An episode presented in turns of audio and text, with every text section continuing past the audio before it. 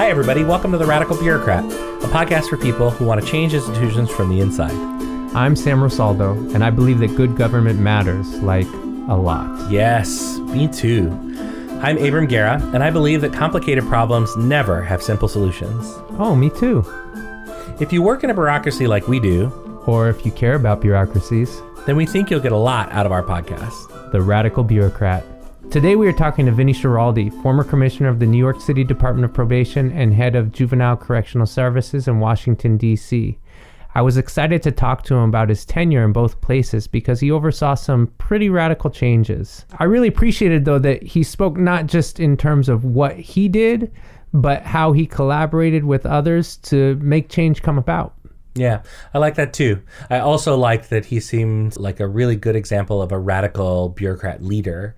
Uh, and the kind of leader that I would love to see in, in these kinds of positions of um, positional power uh, in our institutions. Absolutely. And he's just a good guy to talk to. Yeah, he's a fun guy. So why don't we get started? Let's do it.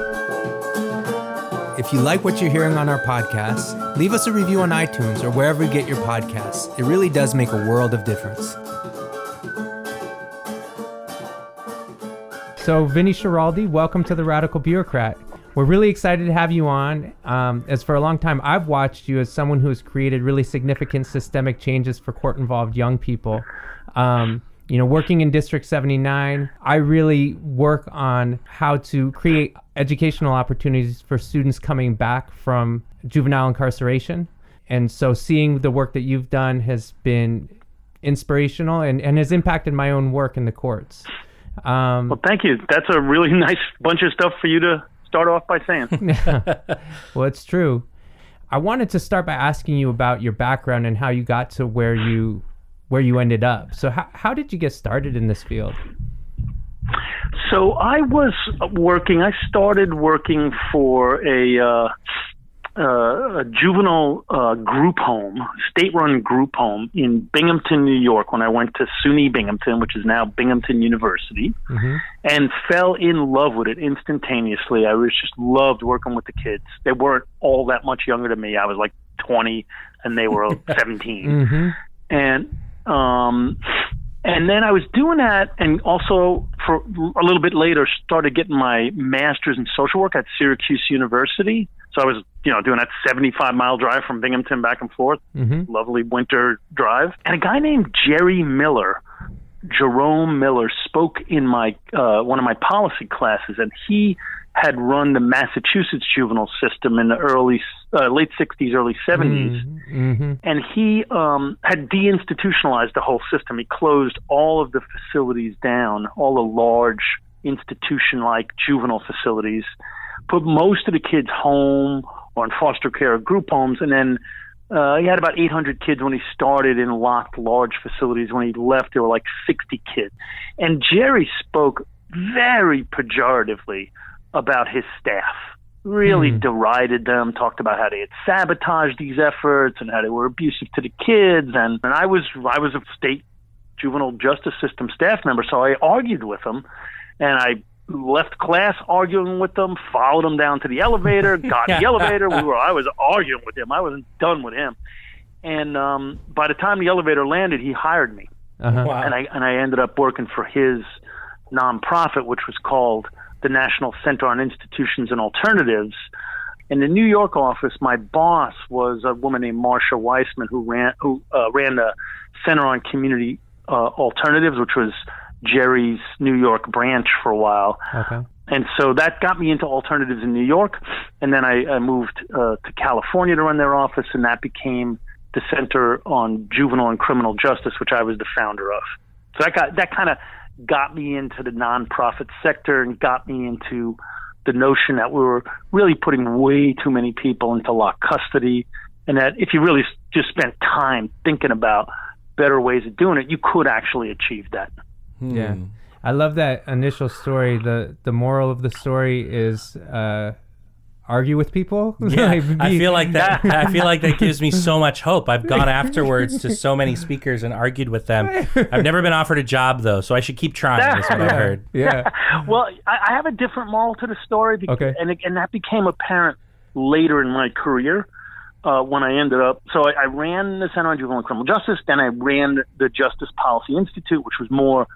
CJ CJ was uh, did alternatives to incarceration. JPI was much more of a, a policy focused shop, and that's when the the mayor of DC. Uh, I was blisteringly critical of the juvenile system in DC. Op-ed pieces, commentaries on the radio, all sorts of stuff like that and he hired me to run the juvenile system and sort of you know made me put my money where my mouth was and when i went into that system uh, you know i had i i had sort of absorbed jerry's attitude about the staff uh-huh. and i assumed that they were you know that they were beating the kids up they were having sex with the kids sexually assaulting them they were selling them drugs and they were actually sexually assaulting one another it was it was bedlam and I assumed that when I met them, and those things were really happening, I assumed uh-huh. that when I met them, they would wear the de- their depravity on their sleeves. I just assumed that I would hate them.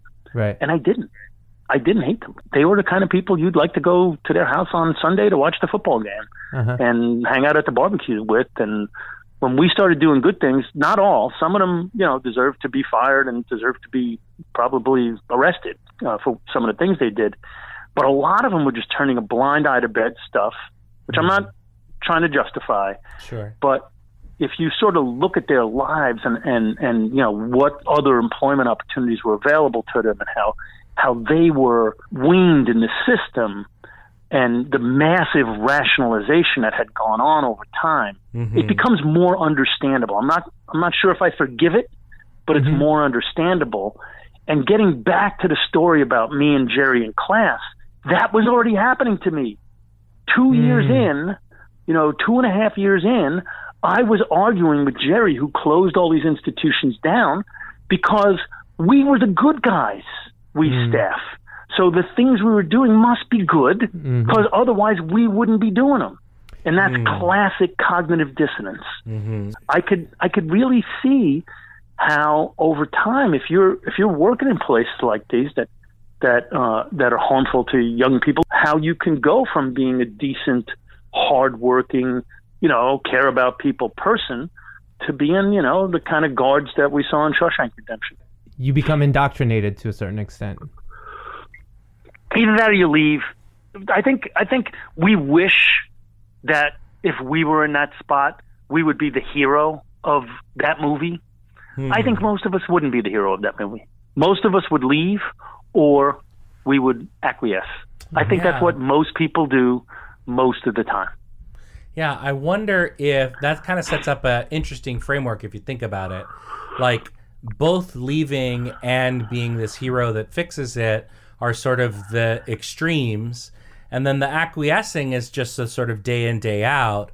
But is there a day in, day out resistance? And I think in many ways, like that's sort of what our podcast is about, is trying to figure out what it looks like to be in these spaces, but not to become rationalized and sort of apathetic, right. but to be really highly engaged and critical, even of our own decisions, civil servants, and really embody the servant part of civil servant. I, I wanted to ask you, though, what lessons you learned along the way that served you when you did take on uh, leadership in, in government bureaucracies? Yeah, I think one advantage. So when I went inside government, I had a big advantage, which is I had never thought I'd work in government. Mm-hmm. and didn't care if I ever worked in government again. Mm-hmm. And for some people, you know, if you've been in government for 25 years and you rise to the level of being a director of a department, you want to keep that going. Yeah. And so a lot of those folks, instead of doing their jobs, they try to keep their jobs. And when you do that in this field, you're toast.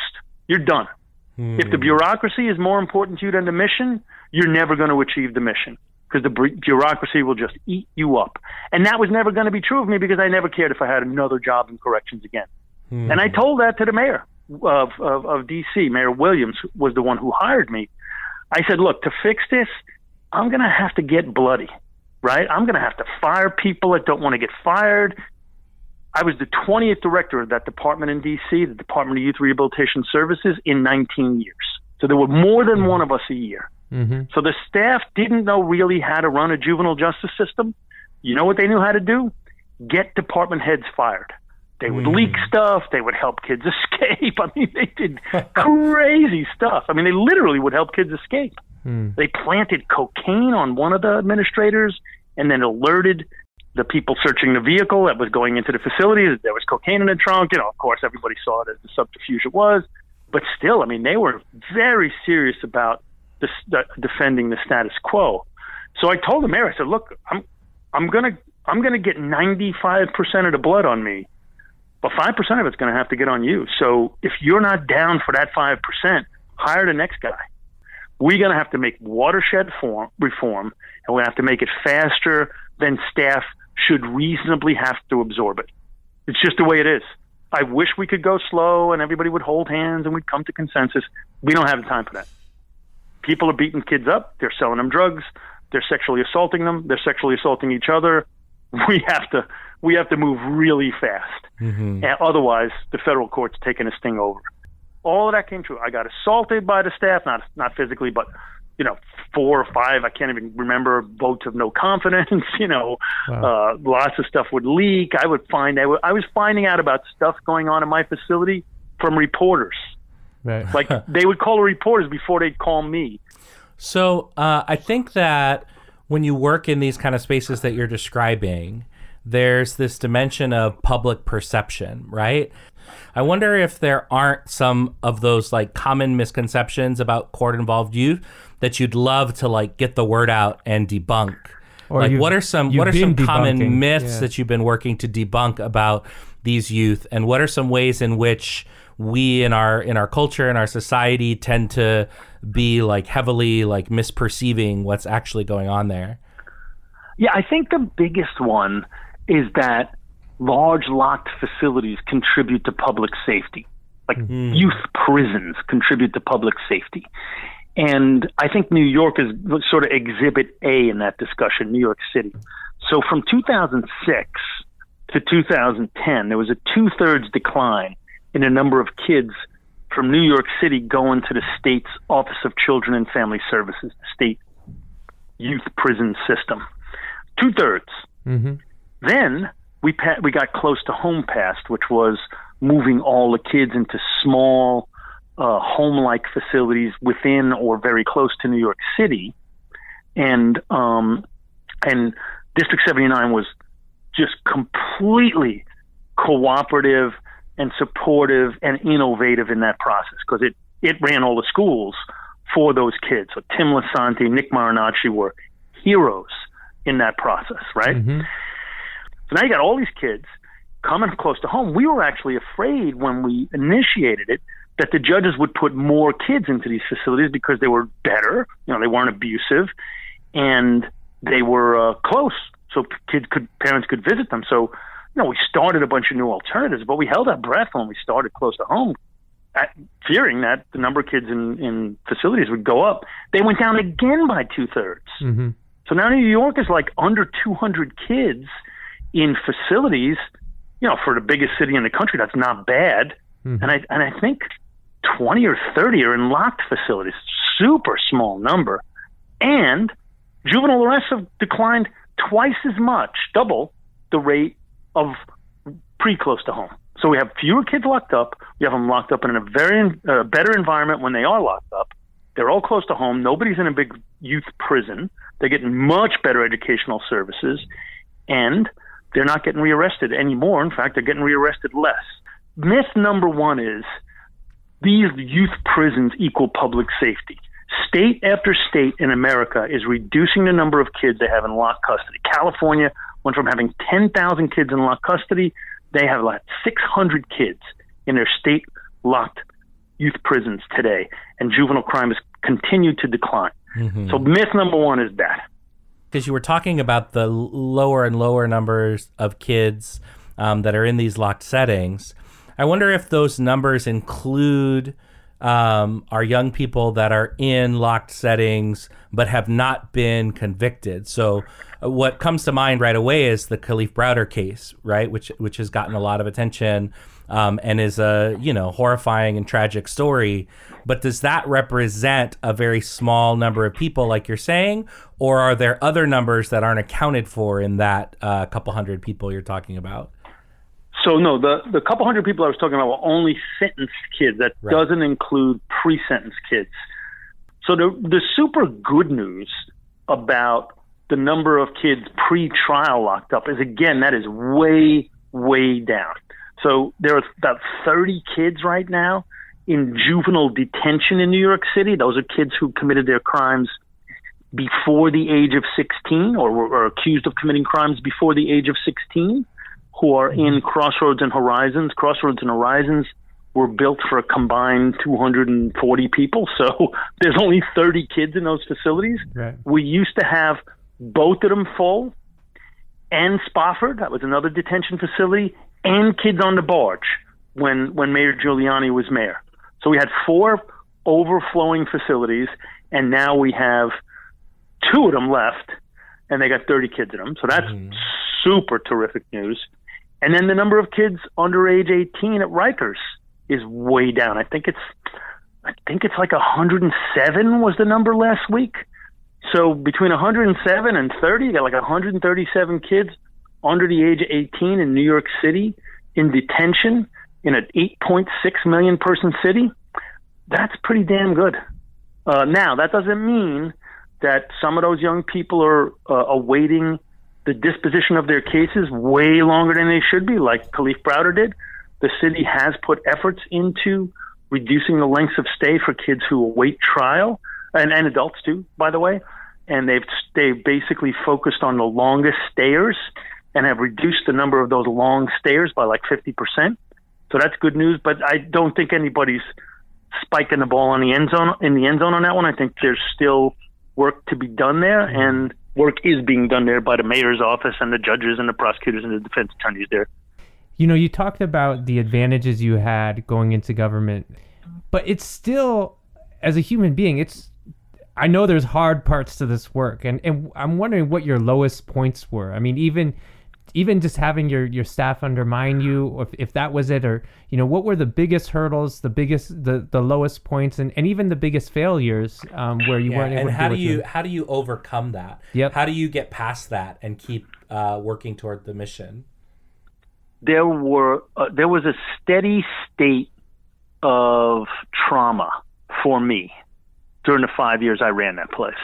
I was there was always a steady state in DC? In DC. Uh-huh. That was because it was terrible. And every night I went to sleep, and every morning I woke up knowing that the, that I was in charge of a thing doing terrible things to people, and that was just a steady state. And then it was that steady state was punctuated by occasional atrocities. a couple of kids got in a fight. It was a setup fight. Two kids jumped another kid staff grabbed one of the two kids that jumped the other kid, and then it became a quote unquote fair fight. And the intended victim killed the the intended victimizer. It wasn't. I don't think he was trying to kill him. He just kind of flipped him off him, and the kid hit his head and died. I don't have to struggle to find out the worst day of my career. That was absolutely the worst day of my career. Um, and I'll never forget it. I remember it like it was yesterday. I remember crying with the kid's mother who was mad at me, but also understood that the, her son was trying to victimize the other kid, and not that that makes it okay, but and so that was bar none the worst. But there was also another time where two of my staff members beat, just mercilessly beat two kids up in front of a, more than a dozen staff and more than a dozen kids. Then they handcuffed them hand and foot, dragged them through a mud puddle to humiliate them, and dumped them in the infirmary. And those kids had done something to staff, to to another, to a fellow staff member. This was early in my time there. These two guys were enforcers, essentially, uh, and they, you know, whenever whenever something bad would happen to staff, their job was to beat the kids up and and make sure that everybody knew that if you mess with staff, you're gonna you're gonna take a beating. Um, and I tried for two years to fire the one guy, and ultimately lost at uh, arbitration because the uh, kids were terrible witnesses, uh, and I'm not sure. They just they just weren't good witnesses, and I'm not sure that the uh, um, arbitrators, you know, valued their testimony, even if they were good witnesses. uh, I only had one staff member willing to come forward, and his life was a holy hell for the two years, actually forever. We had to put him on desk duty, and then the rest of the staff, nobody would say anything, even though they had seen it. None of the other kids would say anything because they didn't want to be snitches. And uh, seven or eight staff testified on behalf of this guy as to what a fine, upstanding guy he was. Um, largely because he was the enforcer who used to protect them during the extraordinarily chaotic years at that facility. Mm-hmm. So you got to think again. I, I'm not trying to forgive folks, but if you were working in that facility for 20 years and there were 19 different department heads and it was chaos and kids were assaulting you and your fellow uh, workers and these guys were the heroes that rode in and protected you, mm-hmm. you might think that way about them too. Mm-hmm. Um, and it was really hard to get people to believe we're gonna we're gonna turn it around, guys. You have to you have to believe me because everybody gives a good speech when they become the director, right? Mm-hmm. We're all coming in gung ho, and then five minutes later we're gone, mm-hmm. but they're still there. So you have to think: Am I jumping on board with this guy?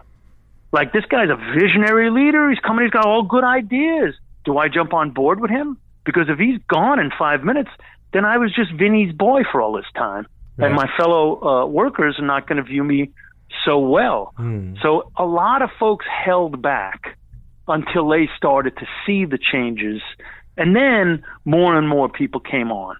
I mean, there's something about persistence, and, and, and you said right from the jump that you needed the political cover in order to be able to stay that long. Um, That's right. Two mayors, too. So I, yeah. I had political mayor cover from both Mayor Williams and then later Mayor Adrian Fenty. Right. Yeah, I mean, there's certainly something about being able to stay in one place long enough for people to see you as someone they can trust. Yeah, it's striking to me, and and I think I, I think about this a lot. And people you know people have these sort of traumas that they face. You know what you're talking about about the the enforcer and the staff around them and you know for for perhaps decades there's this really dysfunctional system that is traumatizing these adults in addition to these children. Um, and and so then are you going to listen to this like you know guy who's coming in as a hero, right? But sounds great, but like maybe isn't going to be here very long. Part part of it is just that like people are traumatized and they have to work through that trauma in order to be able to see a different kind of status quo, right? And so I, you know, we don't really we don't really talk about that a lot in our organizations. We don't think of our organizations as like locations of healing. We think of our organizations as locations for efficiency, as locations for decision making. We don't really think of them as spaces of healing. Um, and yet, in order for people to be able to function in a different way or in a more humane or just way, um, we really have to process that, and that seems to me like a like a really difficult leadership challenge to to be able to change that culture. That's right. No, I think that's absolutely right, and I I have to say I was worse at this in in D.C. than I was in New York. In New York, I got a lot better at it. Um, uh, I also had staff that were more forcefully supportive of staff development. I, like I said, I was angry at staff in D.C. and it took me a while to realize that I had to get over that, that I had to get past that and view staff as an asset I needed to develop. Uh, and so, mm. and I did. It just I didn't do that from the outset. I did that better in New York, and I had a couple of staff that helped me an awful lot with it. Michael Agnabenny was my chief of staff. He's now, I think, chief operating officer at ACS. Um, he was just super at holding staff events and organizing them. Uh, and then Kathy Coughlin had been a deputy commissioner over at the Department of Correctional Services, and she became uh, uh, my deputy commissioner in charge of community programs. She just ran these fantastic uh, um, uh, educational events twice a year at the various different universities around New York. It was like a big conference for all my probation staff to come and learn and share their knowledge and absorb more knowledge. And it, it between the two of them, uh, the the the esprit de corps they, they helped establish, and then Ana Bermudez, who's now commissioner, also just was completely sort of devoted to her juvenile staff. She was the head of juvenile probation. And so I had, you know, I was fortunate to have around me people who knew more than me, Yeah. which is which is great to have about uh, uplifting the staff, viewing them as an asset. Yes, there are going to be bad apples in there. Yes, you have to appropriately discipline them. All of that. But you know, if all you have is a hammer, all your problems look like nails. And my Yeah. staff weren't nails; they were good people. And when when we when we um, developed them properly, uh, then then uh, they flourished. And when they flourished, people on probation flourished. Fewer of them got locked up. More of them finished probation successfully. More of them got discharged early. Yeah. More of them turned their lives around. So, and you talked about for systemic change to happen, needing to have leadership that was willing to come in, and you talked about the forcefulness of of, of immediate change needed in some places. Um, but it's nice to hear you talk about the balance of also building on your staff's strengths and having people who really had some institutional knowledge and knew how to build off of that. Uh, because sometimes we see the the institutional leaders who want to, you know, just blow the whole thing up. Um, That's and, right. And that, That's right. And I I question the sustainability of that model. What's wrong with blowing the whole thing up? I don't understand. Well, it's another Depends podcast. on what the thing is. Yeah. I think. Well, look, I wanted to ask you about something else that really interested me when I saw you at the Beyond the Bars conference a few months ago. Sam, Sam right now is wearing his Beyond the Bars T-shirt, just so you know. I know. Yes, I am. It's a nice T-shirt. I, I try to pick them up when I go to the conference. Um, everybody should check the conference out. It's uh, I think they've had eight years now. It's been going on. But anyway, I heard you speak about creating change from the inside out, and we're really interested in that paradigm because while we both really believe in the power of good government, we also recognize that really radical change requires public support. So what does an inside out strategy even mean and, and can you give us some give us some examples of what that looks like Sure, and just to echo what you just said, you know, uh, Kathy Boudin, Geraldine Downey, Cheryl Wilkins, um, Cameron Rasmussen, the the folks they put together to run that uh, Beyond the Bars conference, it's absolutely outstanding. If people haven't been to it, they should really make an effort to go. It's a Columbia Center for Justice, and I've just moved from Harvard to Columbia in October, and I I really believe that because of the center's work uh, Columbia is perhaps the most sort of aware Ivy League college about the justice issues that face America of any of any. Certainly, way more than Harvard was. Yeah, and so I, I, I think I think another myth that needs to be tossed on the garbage heap is that I did this or anyone does this. Right? You need to you need to be really careful about that one man's battle to do X. That's bull right um, one man or one woman does nothing. And so this this should be viewed the what what what happened in DC, what what we were able to achieve in DC should be viewed in a sort of historical context. There was an enormous amount of work by advocates in advance of that and by a, a blue ribbon commission that was established in New York City, uh, I'm sorry, in, in Washington DC that was chaired by the the, the, the, the leading judge of DC, kind of like the Lippman Commission and and what's going on here with uh, just leadership and a Katal Center around closing Rikers uh, and, and and the mayor's office. So you had this sort of constellation of strong advocacy, strong sort of moral leaders like judges and you know commission members, willing uh, uh, bureaucrats, even if they weren't initially willing, they were uh, able to be convinced, and that's the combination where you're able to to make reform when you get in there. Uh, and and I, in my view, you have to keep nurturing that. You couldn't just get in there, put your head down, and say, "All right, man, now all those things happen. Now I just got to plow forward." I constantly had to be touching base with all of those people. I constantly was working with the advocates, constantly was working with philanthropy, the the uh, members of the commission. I established an advisory body for the department, and, and many of the people who were on the commission, including the judge that was the head of the commission, came onto that advisory body. I gave them carte blanche to walk through my facilities. I actually gave them the keys to my facilities so they could walk through and write reports and send to me, and we would sit down and turn them into work plans to improve things.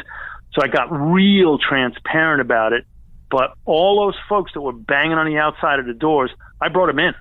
Is it ever not transparent? I mean, are you ever like making that that private phone call, text message? I just wonder about those times when maybe your bosses wouldn't want you talking to those advocates, but you need those advocates to take an action to, to have your back or, or something like that. I don't know. Maybe maybe I'm, I've watched too many movies, but but this is how I'm. No, no, no. I mean these. those those things definitely happen. I mean Yeah. there would there'll be times when bad things would happen at the facilities. Staff would leak them. City council would hold hearings and say, "Let's let's bring this in and have a conversation." I knew staff was going to stack the meeting and testify against me, and I would call the advocates and say, "Okay, man, you know the drill."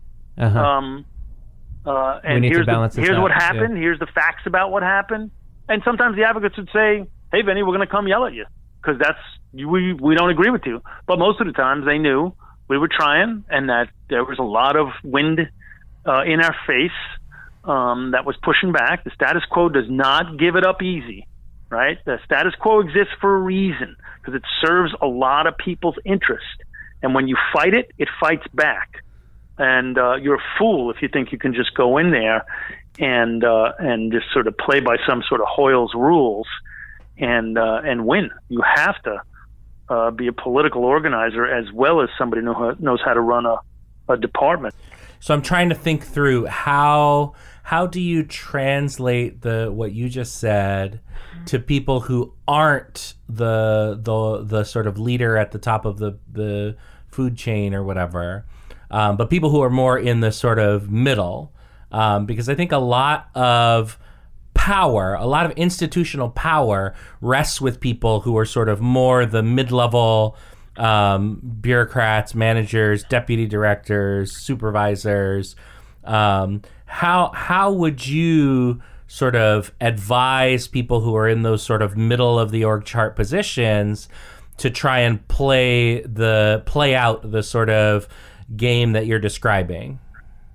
Yeah, so I've actually seen folks do that, uh, even in DOE, because I, you know, I co-chaired the uh, the school safety uh, task force that uh, Mayor De Blasio established, and there were plenty of people. There were like associations that principals had established, and there were progressive teacher associations. It wasn't just you know the sort of uh, leadership that had a say, but people had a say at the middle levels through associations they had established.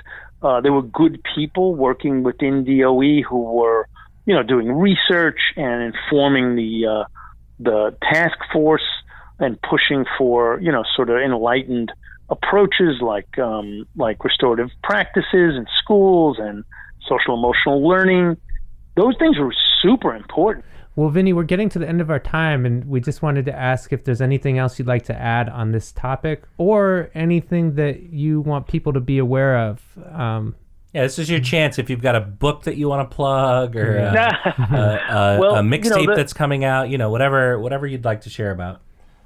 mass incarceration is going to end, and we have to approach it that way. We can't approach it as if we can just nibble at it. If we were mm-hmm. just nibbling at it, uh, we'd be rebuilding facilities on Rikers Island right now, and we're mm-hmm. not. We're closing facilities on Rikers Island, and that's because folks had the had the guts to stand up and say this needs to end.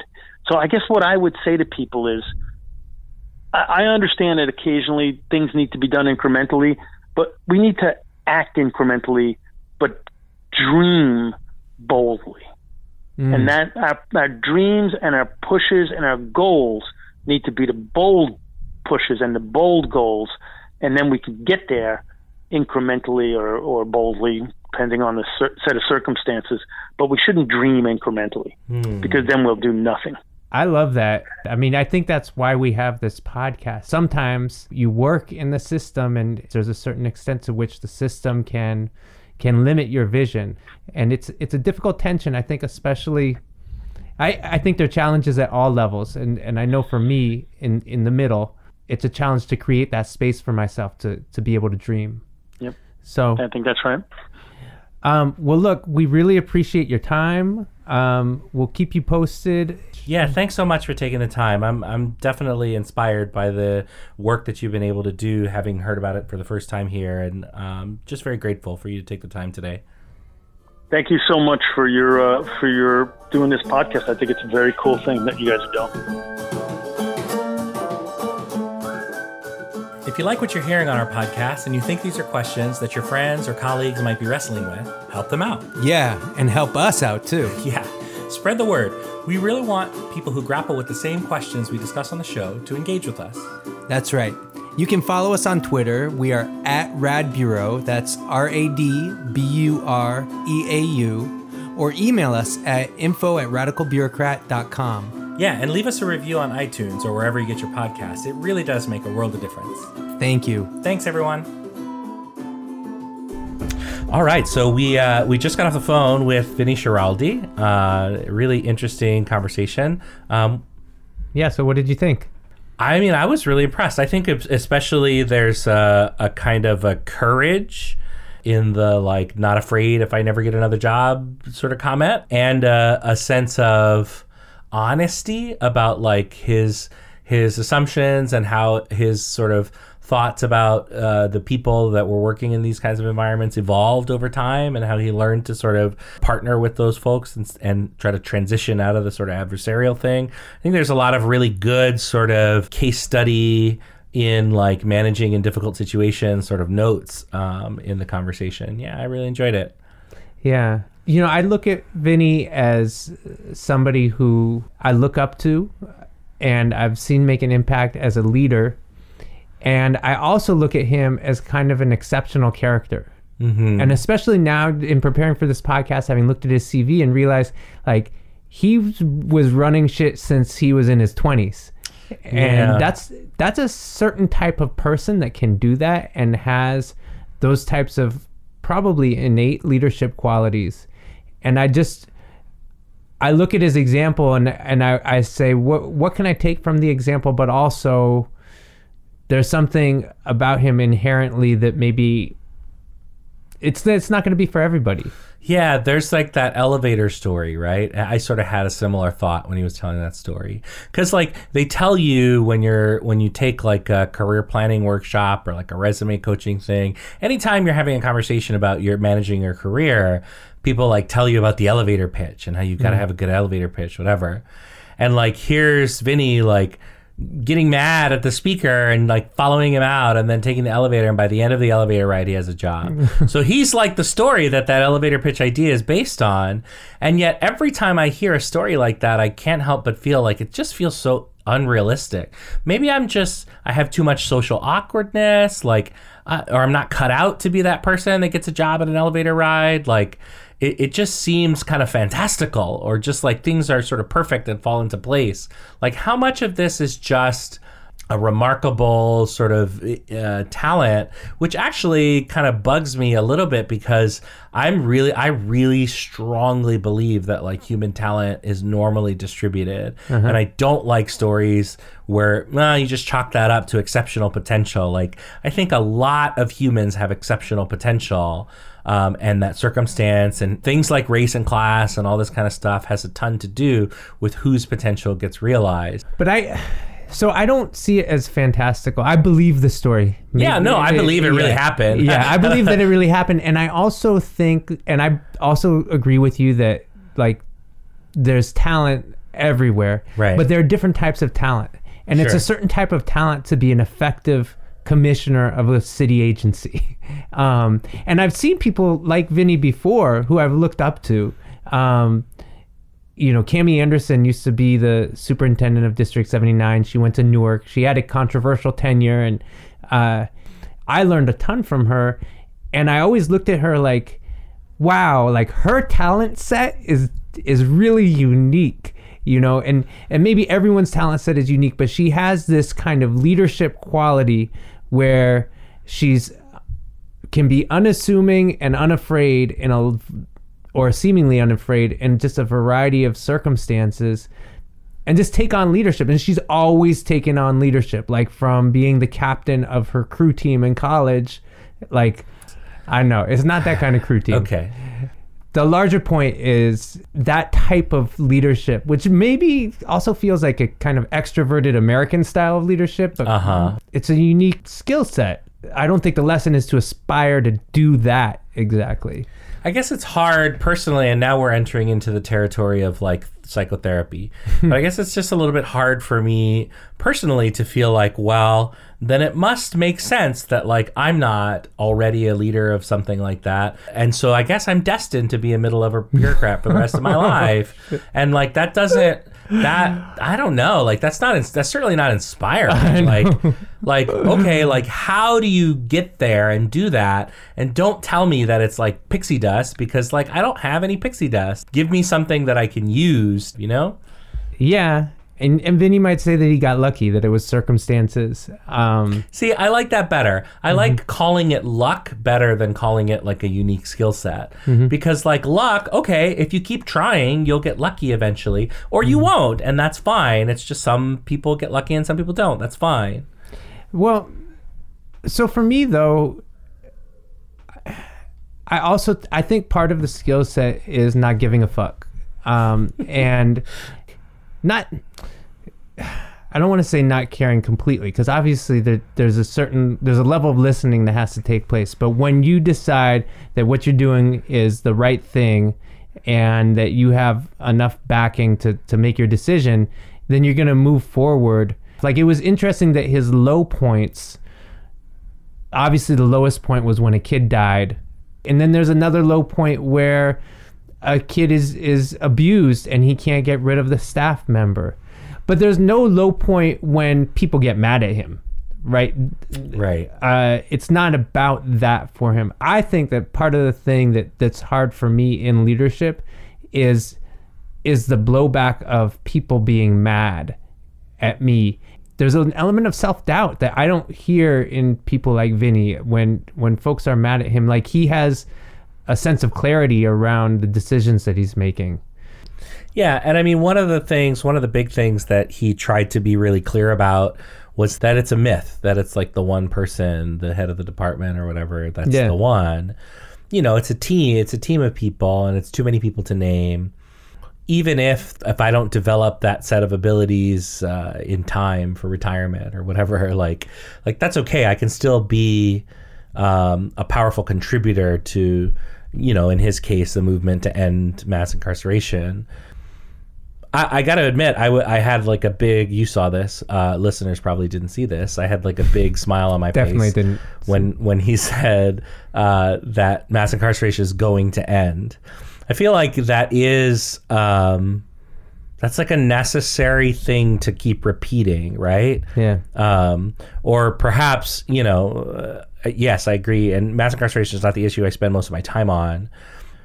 You know, the idea that like uh, disproportional outcomes for students is going to end. The idea that racism is going to end. The idea that inequality is going to end. Right? These are like bold statements. You can have a radical vision and commitment to a radical vision, but also think about what the sort of operational thing is. Is it radical or is it more incremental? he was also making a case that we need to make radical changes, right? That he doesn't.